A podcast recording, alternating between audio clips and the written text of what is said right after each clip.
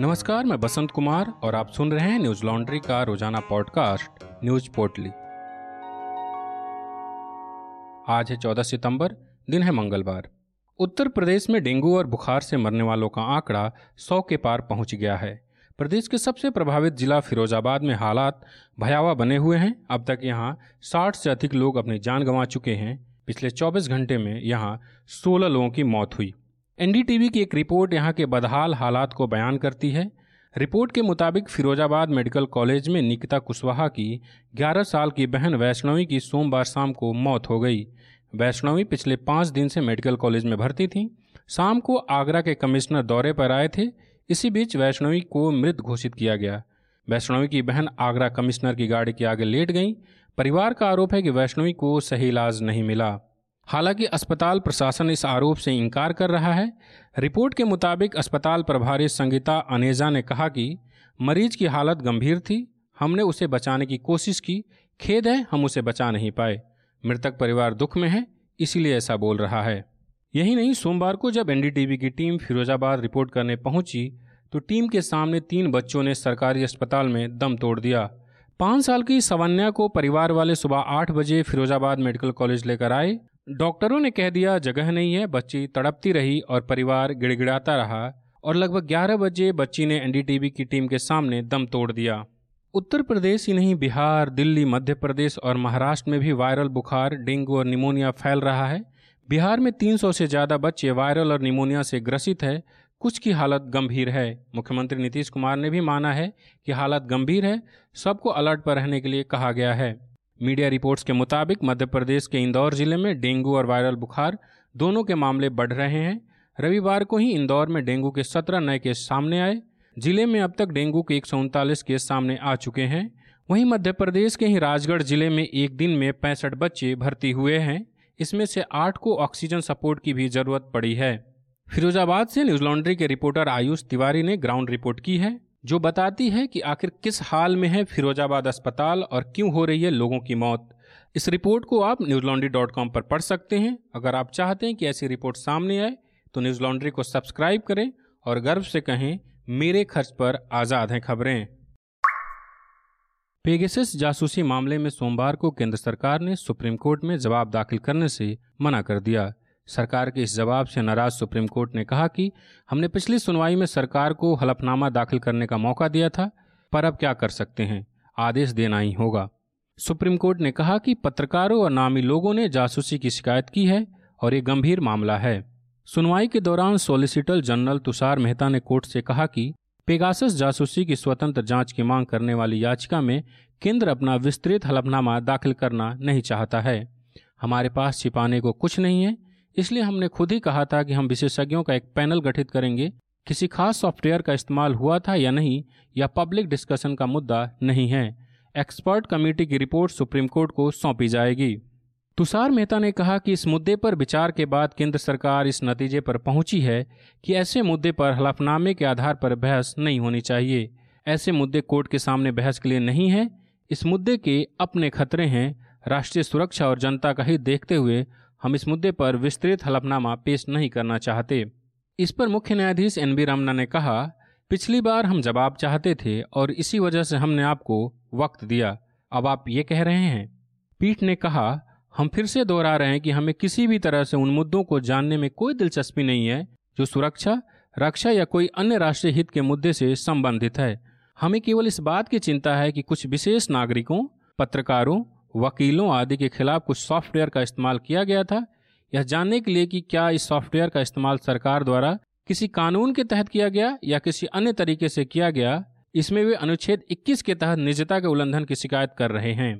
बता दें कि भारत के दवायर समेत दूसरे अंतर्राष्ट्रीय मीडिया समूह ने रिपोर्ट कर बताया था कि Israeli company N S O के जासूसी सॉफ्टवेयर पेगासस से दस देशों में पचास हजार लोगों की जासूसी हुई। भारत से भी कई नाम सामने आए जिनके फोन की निगरानी की गई। इसमें सरकार में शामिल मंत्री, विपक्ष के नेता, पत्रकार, वकील, जज, कारोबारी, अफसर, वैज्ञानिक और सामाजिक कार्यकर्ता शामिल हैं। दिल्ली के सब्जी मंडी इलाके में सोमवार को एक चार मंजिला इमारत धराशायी हो गई। इमारत के मलबे में दबकर दो बच्चों की मौत हो गई, जबकि तीन लोगों को बचा लिया गया। मरने वालों में बारह साल की सौम्या गुप्ता और नौ साल का उनका भाई प्रशांत है, जो अपने परिवार के साथ उसी बिल्डिंग में रहते थे। दोपहर में इमारत गिरने के बाद इलाके में अफरा तफरी मच गई। बिल्डिंग गिरने की सूचना मिलने के बाद फायर विभाग की गाड़ियां मौके पर पहुंची और राहत बचाव शुरू हुआ। अब तक राहत का काम पूरा हो चुका है। दमकल कर्मियों के मुताबिक मलबे में अब कोई नहीं है। दिल्ली के तीमारपुर विधानसभा क्षेत्र से आप विधायक दिलीप पांडे ने इस हादसे के लिए बीजेपी को जिम्मेदार ठहराया है। एबीपी न्यूज से बात करते हुए दिलीप पांडे ने एमसीडी पर आरोप लगाते हुए कहा कि दिल्ली में इस तरह की इमारत ये अकेली नहीं थी। इस तरह की ग्यारह सौ से अधिक इमारतें पूरी दिल्ली में हैं, जिसे एमसीडी के अंदर आने वाले डिपार्टमेंट ने चिन्हित किया है, जो गिरने की कगार पर है, लेकिन उन इमारतों को हटाया नहीं जा रहा है।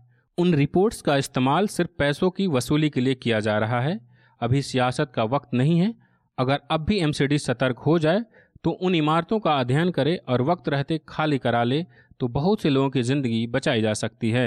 वहीं इस आरोप पर एमसीडी की तरफ से अब तक कोई भी बयान सामने नहीं आया है। इस हादसे के बाद दिल्ली के मुख्यमंत्री अरविंद केजरीवाल ने भी ट्वीट कर कहा कि सब्जी मंडी इलाके की यह घटना बेहद दुखद है। प्रशासन राहत एवं बचाव कार्य में लगा है। जिला प्रशासन के जरिए मैं खुद भी स्थिति पर नजर रख रहा हूं। स्वास्थ्य मंत्रालय के आंकड़ों के मुताबिक बीते चौबीस घंटे में कोरोना के पच्चीस हजार चार सौ चार नए मामले दर्ज किए गए, जबकि तीन सौ उनतालीस संक्रमितों की मौत हो गई।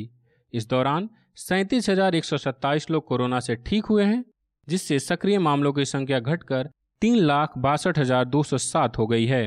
वहीं अब केरल की स्थिति पहले से कुछ बेहतर नजर आ रही है।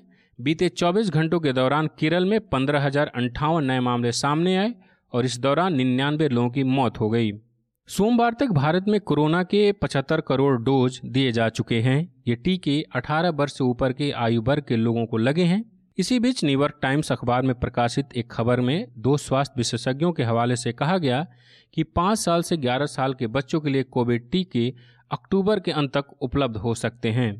खबर में खाद्य एवं औषधि प्रशासन के पूर्व आयुक्त एवं फाइजर बोर्ड के सदस्य डॉक्टर स्कॉट गोटलीब के मुताबिक कम उम्र के बच्चों के लिए टीकों की मंजूरी मिलने के लिए चिकित्सीय आंकड़ों का सावधानीपूर्वक एवं त्वरित समीक्षा की आवश्यकता होगी। डॉक्टर गॉटलीब ने सीबीएस के कार्यक्रम फेस द नेशन में कहा कि सबसे बेहतर स्थिति में फाइजर के टीके कम उम्र के बच्चों के लिए इकतीस अक्टूबर तक तैयार हो जाएंगे। द हिंदू अखबार में छपी रिपोर्ट के मुताबिक भारत ने अफगानिस्तान संकट में संयुक्त राष्ट्र की प्रमुख भूमिका का समर्थन किया है। रिपोर्ट के मुताबिक विदेश मंत्री एस जयशंकर ने अंतर्राष्ट्रीय समुदाय को इस मुद्दे पर एकजुट होने की अपील करते हुए कहा कि आज मैं इस बात को रेखांकित करना चाहता हूं कि जिस तरह के गंभीर हालात अफगानिस्तान में बन रहे हैं, भारत अफगान लोगों का साथ देने के लिए इच्छुक है, जैसा कि हमने अतीत में भी किया है। संयुक्त राष्ट्र के महासचिव एंटोनियो गटरेस की अध्यक्षता में एक बैठक हुई। बैठक में सुरक्षा परिषद की प्रस्ताव संख्या दो हजार पाँच सौ तिरानवे की अहमियत का जिक्र करते हुए विदेश मंत्री ने दोहराया कि भारत ने अफगानिस्तान के भविष्य के लिए हमेशा ही संयुक्त राष्ट्र की प्रमुख भूमिका का समर्थन किया है। वैश्विक सहमति बनाने और साझा कदम उठाने की पहल को प्रोत्साहित करने के लिए छोटे छोटे समूह मिलकर काम करें, इसकी तुलना में एक बहुपक्षीय प्लेटफॉर्म ज़्यादा प्रभावी होगा। वहीं तालिबान के प्रवक्ता सुहैल शाहीन ने Turkish news website हैवलर dot com को दिए इंटरव्यू में कहा, हम भविष्य में तुर्की से रिश्ते मजबूत करना चाहते हैं। शिक्षा, निर्माण और आर्थिक क्षेत्र में हम तुर्की के साथ सहयोग बढ़ाना चाहते हैं। तुर्की के राष्ट्रपति की विदेश नीति पर पूछे गए सवाल के जवाब में शाहीन ने कहा कि हर मुल्क अपने हित में विदेश नीति तैयार करता है और हम उसका सम्मान करते हैं। तुर्की जैसा संबंध चाहता है, हम उसी हिसाब से अपना रुख तय करेंगे। हम तुर्की को मुस्लिम भाई के तौर पर देखते हैं। मुल्ला मोहम्मद हसन अखुंद के अफगानिस्तान के अंतरिम प्रधानमंत्री बनने पर तुर्की के राष्ट्रपति एर्दोगान ने अपनी पहली प्रतिक्रिया में कहा था कि उन्हें नहीं पता कि यह अंतरिम सरकार कब तक चलेगी। इससे पहले तुर्की के विदेश मंत्री मेवलूत चावुसोग्लू ने कहा है कि वे तालिबान को मान्यता देने की जल्दबाजी में नहीं हैं। काबुल एयरपोर्ट के संचालन को लेकर तुर्की और कतर से बातचीत भी जारी है। पिछले महीने तालिबान ने कहा था कि उसने तुर्की से मदद के लिए आग्रह किया है। आज चौदह सितंबर यानी हिंदी दिवस है। आप सबको हिंदी दिवस की शुभकामनाएं। हिंदी किताबों की दुनिया में आजकल नई वाली हिंदी और पुरानी वाली हिंदी को लेकर बहस जारी है। आखिर नई वाली हिंदी क्या है और पुराने वाली हिंदी से कितनी अलग है, यह जानने के लिए न्यूज लॉन्ड्री ने एक परिचर्चा का आयोजन किया जिसमें जामिया मिलिया इस्लामिया के प्रोफेसर डॉक्टर चंद्रदेव यादव, लेखिका वंदना राग, लेखक दिव्य प्रकाश दुबे और नीलोत्पल मृणाल बतौर वक्ता शामिल हुए। इस वीडियो को आप हमारी वेबसाइट और यूट्यूब पर देख सकते हैं। आज के लिए बस इतना ही। आपका दिन शुभ हो। नमस्कार। न्यूज लॉन्ड्री के सभी पॉडकास्ट स्टिचर, आईट्यून्स और दूसरे पॉडकास्ट प्लेटफॉर्म पे उपलब्ध हैं। खबरों को विज्ञापन के दबाव से आजाद रखें। न्यूज लॉन्ड्री को सब्सक्राइब करें।